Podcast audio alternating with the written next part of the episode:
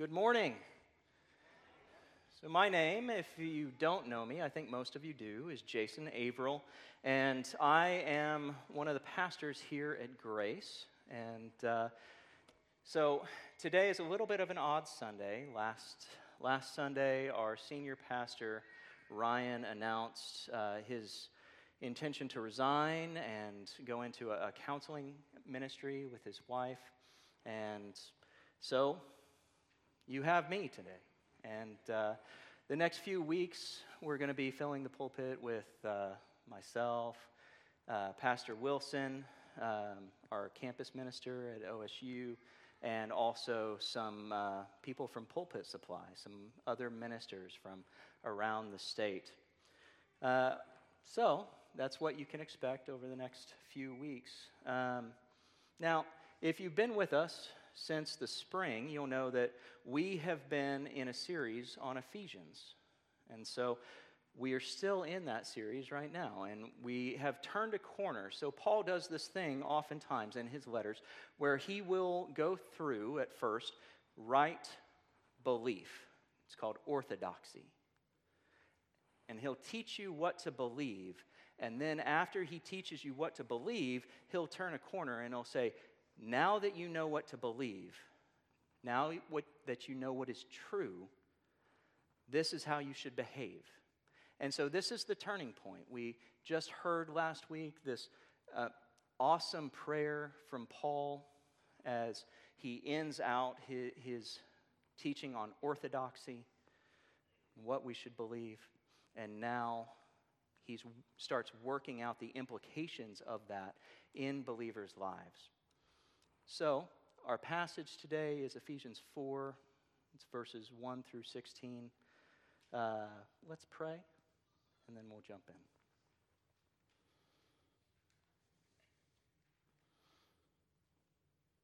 Father, we do thank you that you are so good and gracious to us, that you have called us here to worship you, knowing that it's in worship that we have that reviving that we just sung about, that we have that spiritual life injected in us as we get to know our Savior better, as our eyes are directed to Him, and as our faith is built up. Thank you, Lord, that you have made a space for us to gather together as a people to worship you. We pray, Lord, that we worship in spirit and in truth. Jesus, we thank you for leading us in worship, for being our high priest, our prophet, our worship leader. We thank you, Lord Jesus, for showing us who the Father is and what He is like, so that the more that we behold of you, the more we behold of Him. Holy Spirit, we pray that you be active during this time, that you soften our hearts, that you change them, and that you build us up in our great and glorious Savior, Jesus. It is in His name we pray.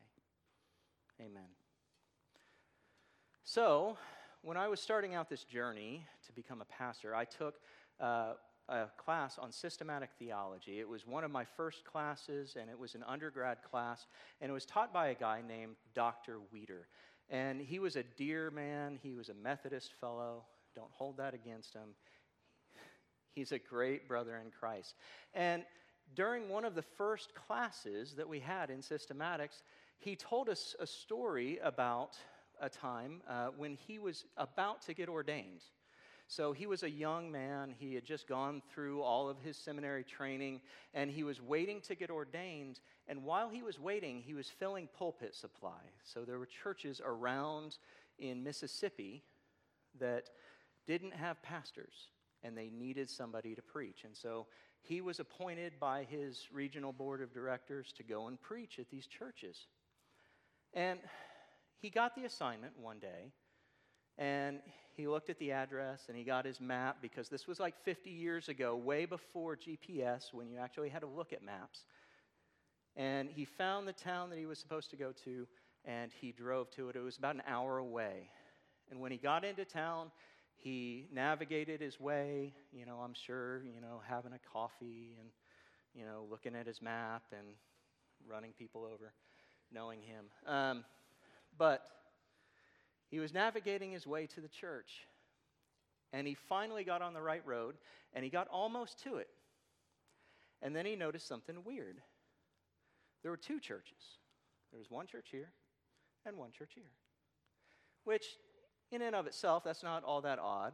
Churches sometimes set up shop right across the street from one another.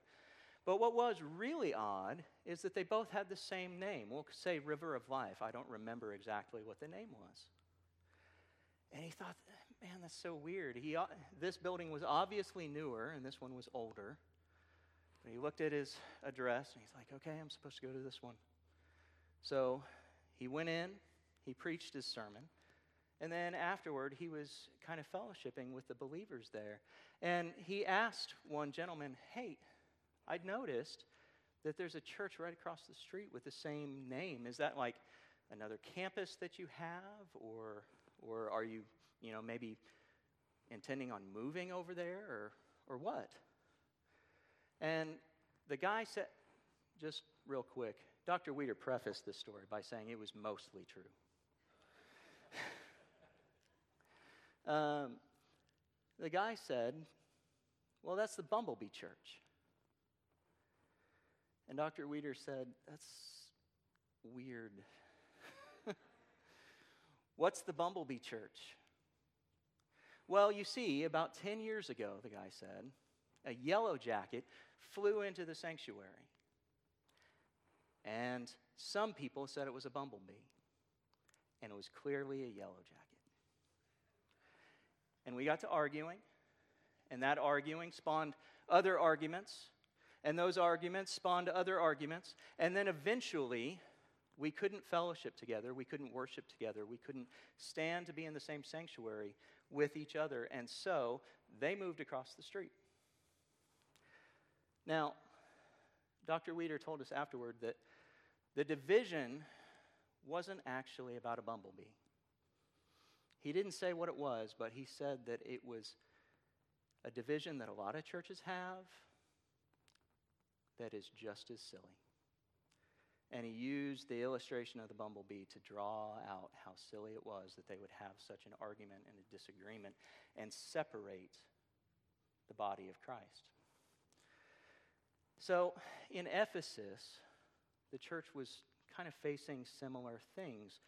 If you've been with us for the past few weeks, that in Ephesus, there were two groups. There were Jews and there were Gentiles, and they were divided. They were completely divided. The Jews felt like they were the true children of God, and the Gentiles felt like they were the illegitimate children of God, or sometimes they felt like they were actually the legitimate children of God, and that the Jews had done, they had put to death the Savior, and therefore declared themselves illegitimate. And there was a huge division in the church. And this was common in all of New Testament churches, actually. Most of Paul's letters address in some way the division that happens between Christians. In fact, in Colossians, he goes even further. He starts out by saying, this is Colossians chapter 3, verse 11, here there is not Greek and Jew, circumcised and uncircumcised, barbarian, Scythian, slave, or free. They were dividing in Colossae over everything. And he was hastening to reassure them, there are no divisions in our church. We are one in Christ. And I think with just a little bit of reflection, we can see that same pattern showing up in the church today. The church today divides over pretty much everything. Worship style is a big one, where some people like a more modern worship, and some people only like to sing, hymns, and some people only like to sing psalms, and then there are those strange people that don't even use instruments. And thanks for laughing. It was important that you did.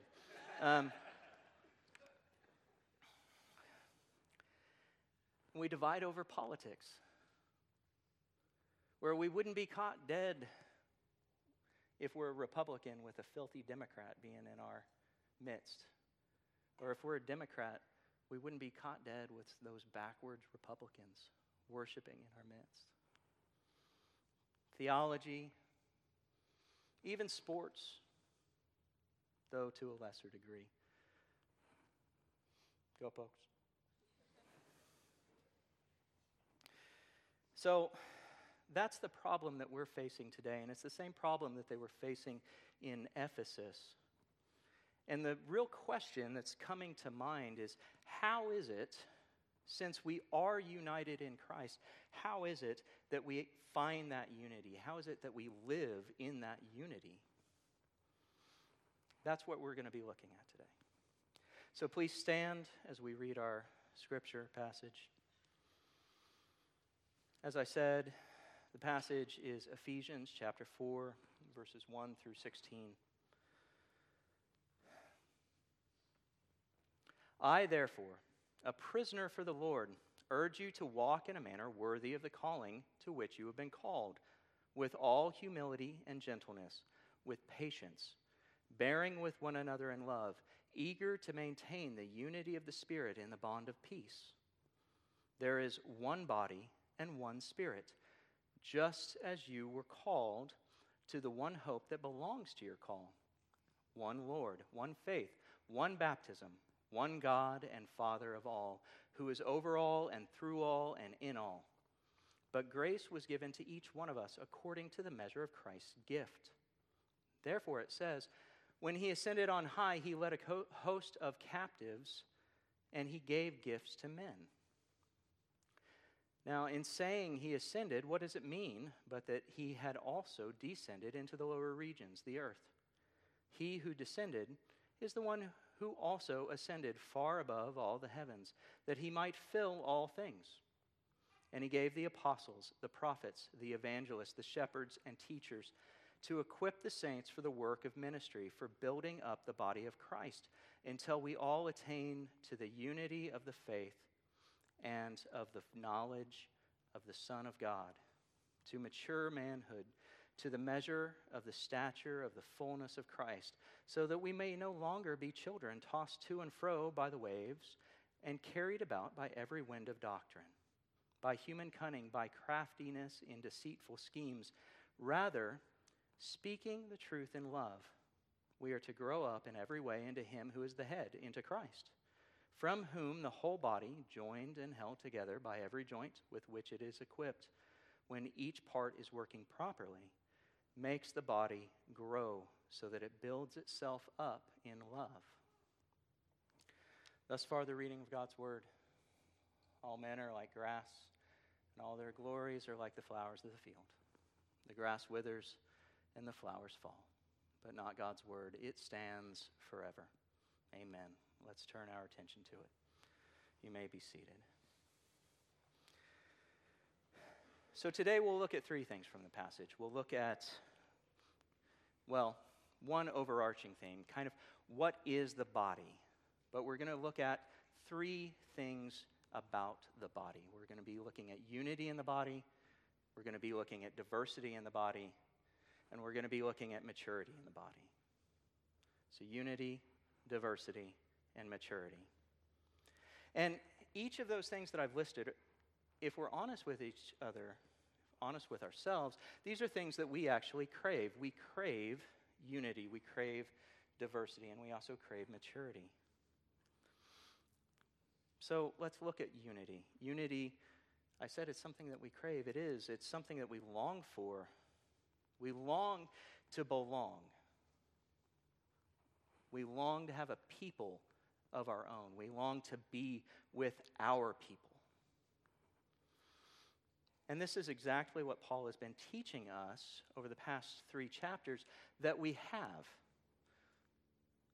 We made the point last time that if you're a Christian, if you have the Holy Spirit in you, you are bound both to Christ and to each other. You do have a union.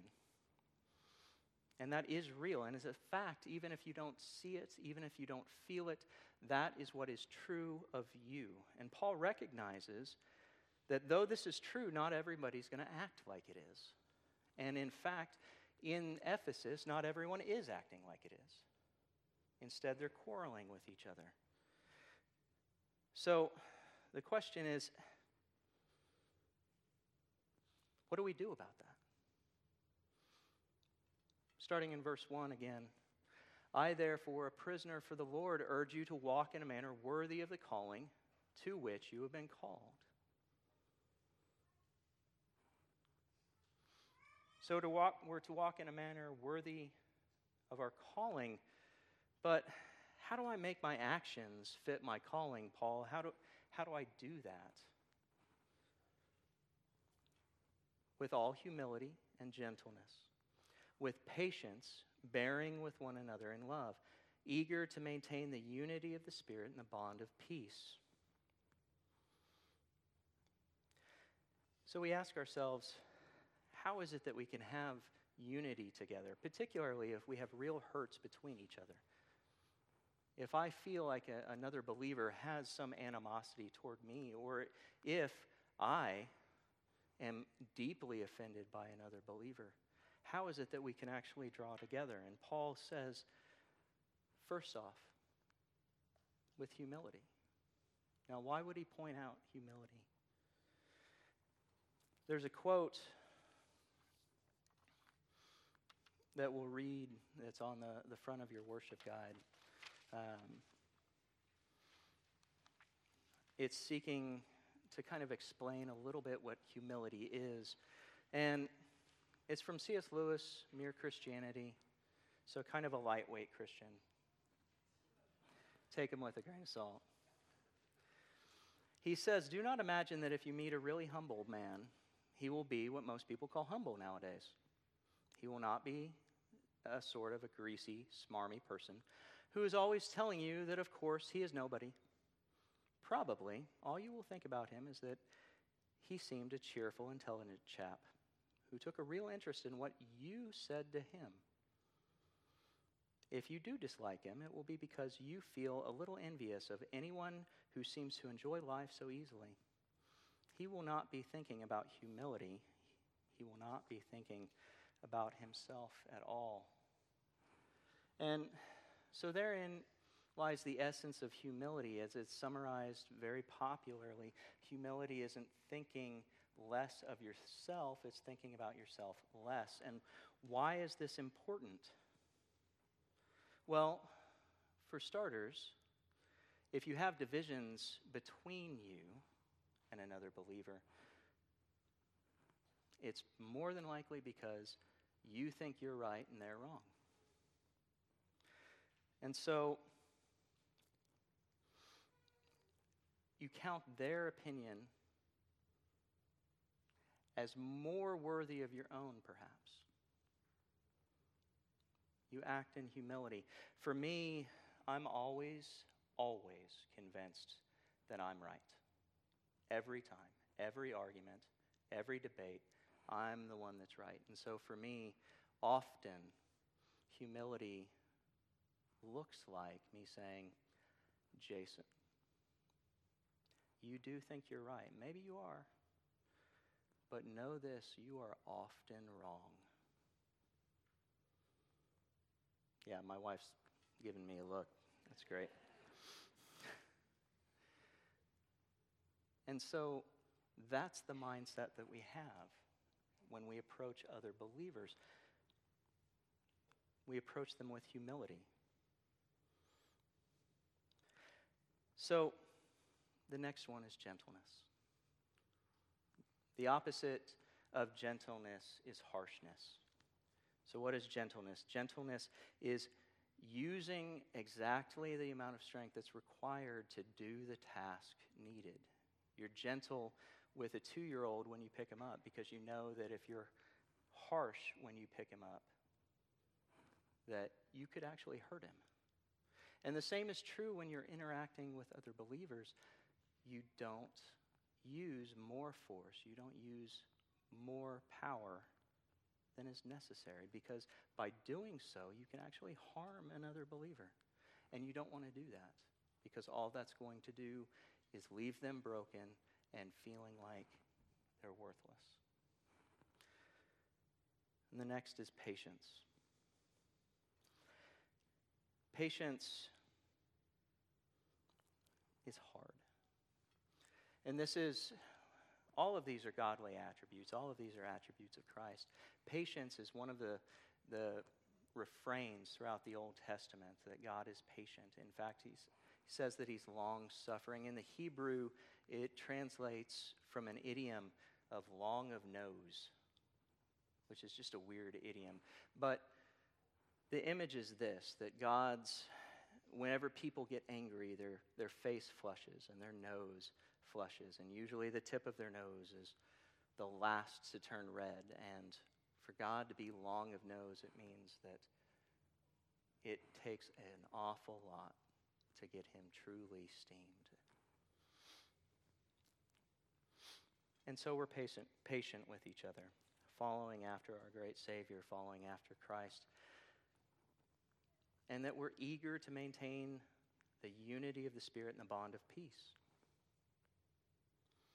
That is, that you put Christian fellowship first, that in fact, if you have a disagreement, that disagreement always has to come into play, or what comes into play in your resolution of that disagreement is seeking Christian unity, not seeking to be right. Not seeking yourself, but seeking the body and wholeness of the body. You come together with unity as the goal, because unity is actually what we have, and we need to live out what we have. So, what do we mean by unity then, Paul? I mean, we hear that an awful lot in these sermons. What do we mean by unity? Starting in verse 4. There is one body, one Spirit, just as you were called to one hope that belongs to your call, one Lord, one faith, one baptism, one God and Father of all, who is over all and through all and in all. So, what is unity? It's unity, and there's one body. They're not multiple bodies. Okay, so there's not a Presbyterian body. There's not a Methodist body. There's not a Lutheran body. These are not all different bodies of Christ. There's one body. Why is that? Why is there one body? Because there is one Spirit. And because people are grafted into the body, because they are indwelt by the Holy Spirit, because they have the Spirit of Christ dwelling in their hearts. That's why they're part of the body, not because they affiliate with a church. More than that, there's one hope, one faith, one baptism. Why is that? Because there is one Lord, there is one Jesus Christ. One person that we place our hope in.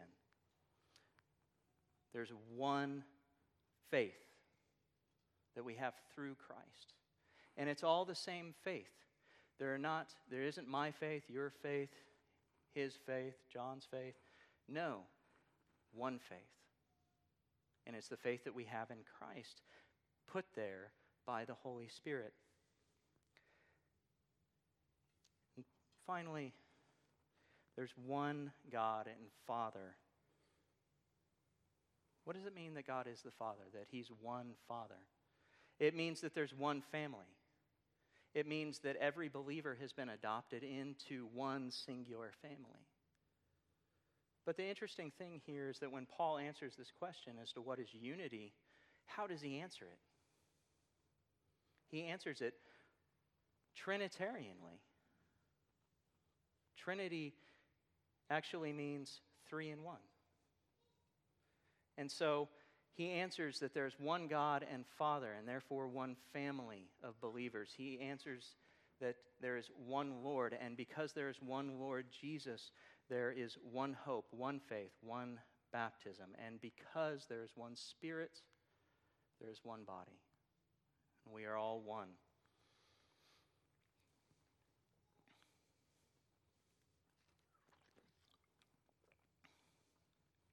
So that is what our unity is. It's the unity that we have in this body that we call the church. And like I said at the beginning, this is all something that we long for. We all long to belong. But as much as we long to belong, as much as we long for unity, we also long, if you're honest with yourself, for distinctness, for individuality. You long for diversity. You don't want everyone to be the same because you don't want to be the same as everybody else. And that's good because, in fact, we have a unity. We have a whole bunch of disparate people that have been welded into one body. We don't have uniformity. We don't have carbon copies of every person, of one person in everybody. And so we long to belong. We also long for diversity. And so diversity itself is built into the image of the body. Paul kind of draws this out in other letters, specifically in 1 Corinthians chapter 12, verse 18 through 20. There's a lot more verses that you could read there if you just back up a little bit, but this kind of puts the capstone on it. But as it is, God arranged the members of the body, each one of them as he chose. If all were a single member, where would the body be? As it is, there are many parts, yet one body. In that same paragraph, he makes reference to the body being made up of all sorts of different parts. And of course, we see that in ourselves, that we have a head, we have eyes, we have a mouth. They all serve a different function. And we have a diversity within the body of Christ. Starting in verse 7, but grace was given to each one of us according to the measure of Christ's gifts. Therefore, it says, when he ascended on high, he led a host of captives, and he gave gifts to men. Now, we're going to skip the parenthetical for now and skip down to verse 11. And he gave the apostles, the prophets, the evangelists, the shepherds, and teachers to equip the saints for the work of ministry, for the building up of the body of Christ, until we all attain to the unity of faith and the knowledge of the Son of God, to mature manhood, to the measure of the stature of the fullness of Christ. He starts out by saying that each of us have been given gifts, that Christ has given each one of us gifts, and that he did that when he ascended. Now, we see very, very clearly from a biblical perspective that that happened when the Holy Spirit came down upon us. Each gift is given to an individual believer. Each gift is different and to be used in a different context. And then Paul focuses in on the gift of leaders in the church. It's kind of an odd transition maybe, but leadership is one of the gifts that Christ has given. And he says that he gave the apostles, the prophets, the evangelists, the shepherds, and the teachers, and he gave them to the church. Now, why? Why did he give them to the church?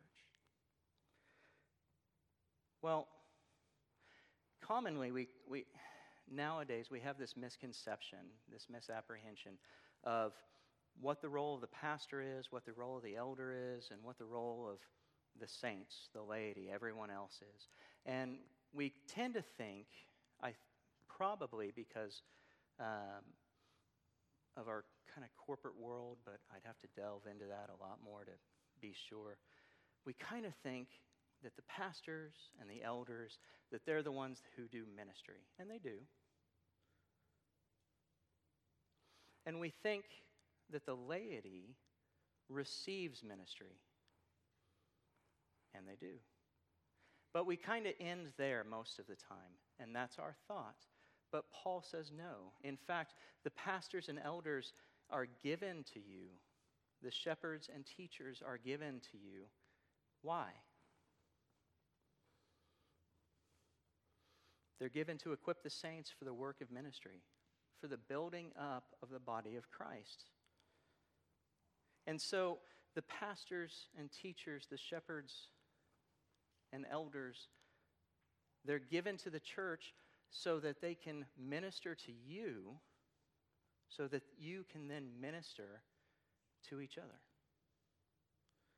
The work of ministry doesn't stop at the pulpit. The work of ministry carries on throughout all of your interactions as you build each other up in the body of Christ. So,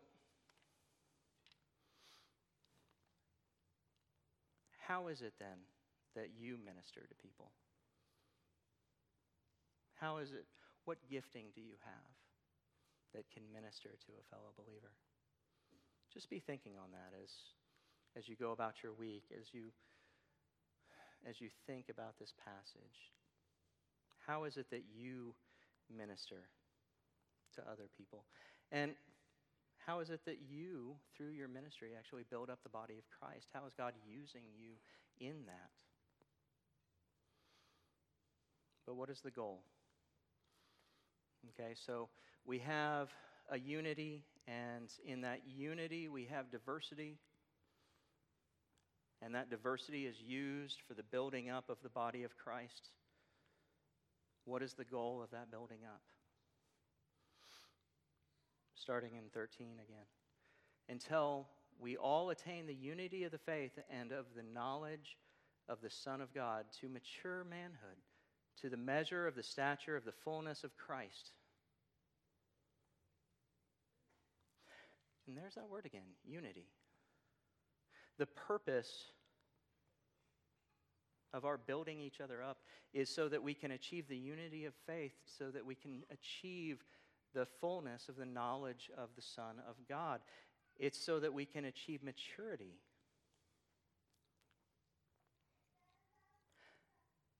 And so we have unity in the body, which is very diverse. And the diversity of the body is for building up the unity of believers. Isn't that beautiful? That God himself uses our differences, uses our idiosyncrasies, uses anything that could be actually used to divide us. He instead uses them to build us up and to let us know who Christ is in a fuller and grander way. He uses our diversity to pull us together instead of to pull us apart. So, what does it mean that we're to build to maturity? What does it mean to be mature? So, starting in verse 14. So that we may no longer be children, tossed to and fro by the waves and carried about by every wind of doctrine, by human cunning, by craftiness in deceitful schemes. No longer children. But wait a minute. I thought that we were supposed to have a childlike faith. I thought we were supposed to be like children. Well, yes, you are supposed to have a childlike faith.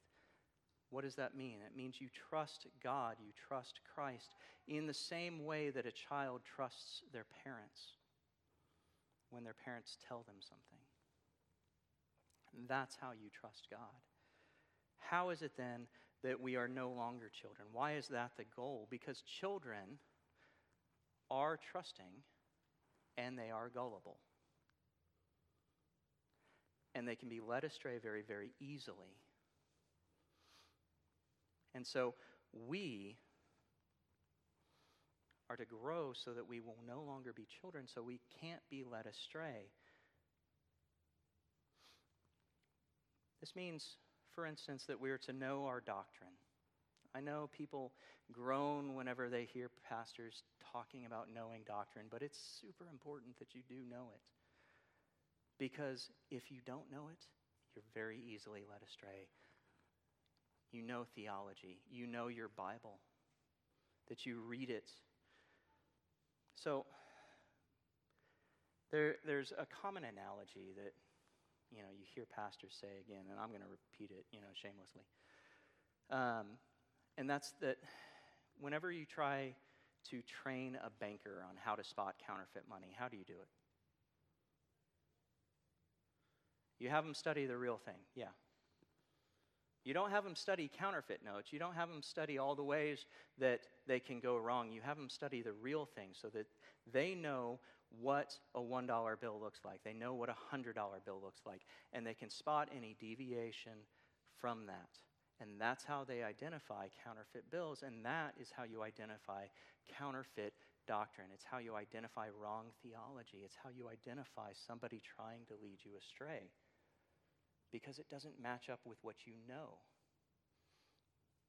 And how do you know that? Because you are no longer like a child, because you have grown up in the faith. You have become mature. And you see, all of these things, you know, we like to think about false doctrine. We like to think about, you know, bad theology. We like to think about all of these threats as coming from outside the church. But Paul's talking to the church. He's not talking to people outside of it. He's not talking about people outside of it trying to infiltrate. He is talking about people in the church who are saying the wrong things, believing the wrong things. And we will face these challenges even in our church, even in this local body, because not everybody understands proper theology. Not everyone understands what they need to believe. Not everybody is a mature Christian. And so when we have incidences like that, what are we to do? We can spot the counterfeit, but Paul doesn't stop there. He says, rather, speaking the truth in love, we are to grow up in every way into him who is the head, into Christ. And so our response is not a rebuke whenever we hear things, but a gentle correction. It's speaking the truth in love. Brother, sister, I care for you. I love you. This thing that you just espoused is going to destroy you if you keep following it. That's speaking the truth in love. And what's the purpose? Starting in verse 16. From whom the whole body, joined and held together by every joint with which it is equipped, when each part is working properly, makes the body grow so that it builds itself up in love. The end goal of maturity is so that we can build each other up in love. It's so that we can show each other different pictures of Christ. We talked about last time how Christ is so big, and the love of Christ is so big that when you have the unity of believers, you still can't encapsulate all of it. But everybody has a different perspective, and that comes into play here, that we use our gifting, we use our knowledge of Christ, how we know him, to show him to other people so that they will know him and see him like that as well. So what? So I understand, Jason, that, you know, we have this unity and that I should be working toward it. I understand that it's good that we have a diverse body, and that helps build the unity, but like this seems really hard. How can I do that? How is it that I can actually have the power and energy to serve, to minister to people, to build the body of Christ? How is it that I can even be humble? How is it that I could even be patient and long-suffering when people are so irritating? Thank you for laughing. That's I will always thank you for laughing. That's great. Let's go back to that parenthetical. So in the midst of this unity and diversity message, Paul takes this weird aside, and he says, in saying he ascended, what does it mean but that he also descended into the lower regions, the earth? He who descended is also the one who ascended far above all the heavens, that he might fill all things. What is Paul directing us to? Paul is directing our eyes to the fact that Jesus came to earth, that he descended, that he lived a perfect life so that he could have a perfect record of righteousness, so that he could give you his perfect record of righteousness. He died the death on the cross so that he could take your sad, broken, sinful record upon himself and atone for it. And then he ascended into heaven. And there are two senses in which he ascended into heaven. One, he ascended like the people in the Old Testament ascended to the temple as they went, leading their people in praise. And then there's the sense in which he ascended the throne, and he sat down at the right hand of the Majesty on high. Paul is directing your eyes right there to the entirety of the gospel. And why is that important? Why is it important that the gospel be the controlling vision for all of this? It's because how can you be prideful? How can you be arrogant if you know that Christ had to come to earth to die for you? That you were broken enough that Christ had to take your sin away from you. How can you be arrogant and prideful? No. The more you look at Jesus, the more you see him, the more humble you'll be. How can you be harsh with your brother? How can you be cruel to your sister when you see what Christ has done for you? How gentle he has interacted with you.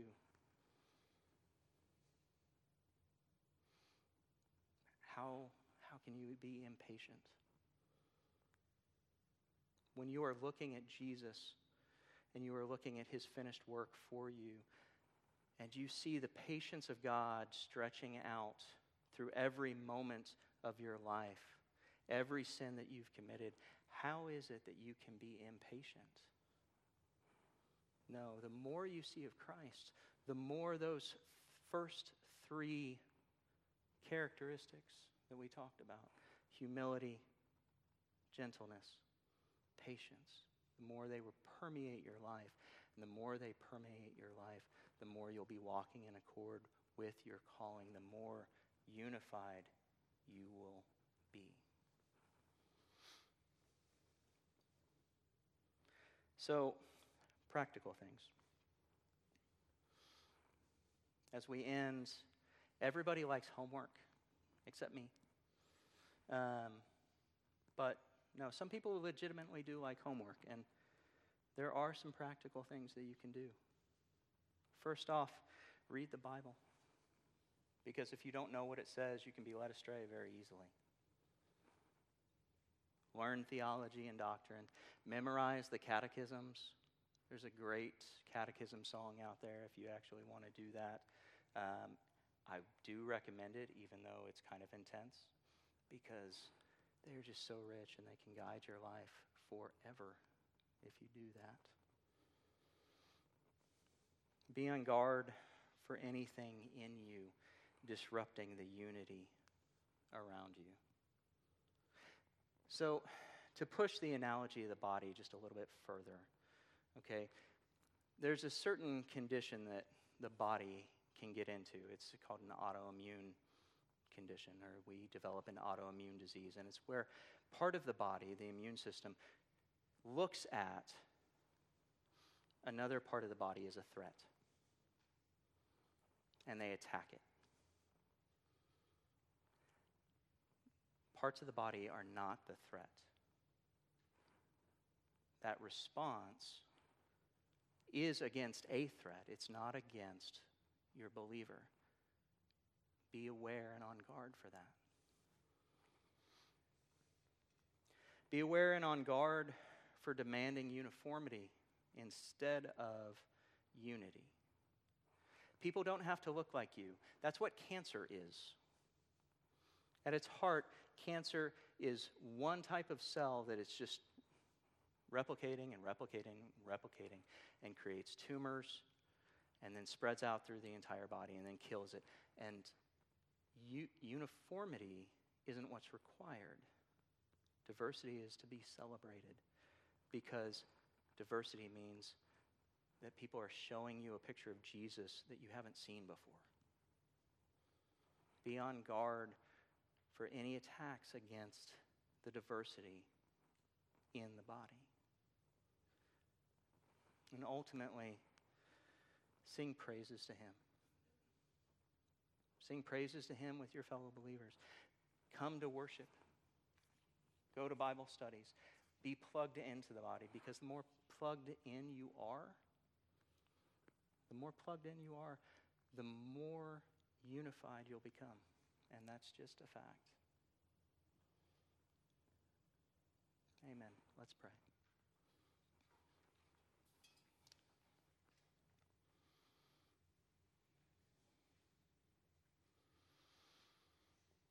Father, before creation, you formed a covenant with your Son, a covenant of redemption.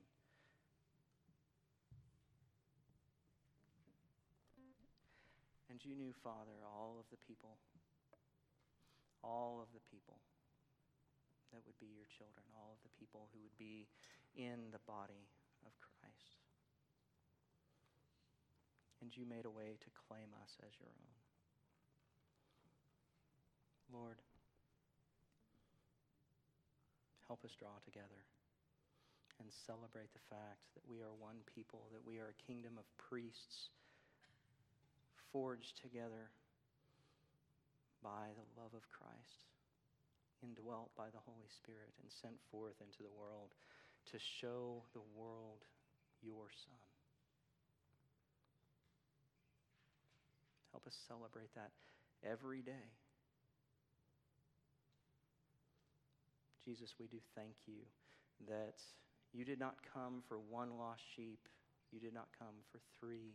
You came for a whole herd. You came to make us into one family, calling us brothers and sisters. Keep that alive in us, Holy Spirit, and keep our eyes directed upon our great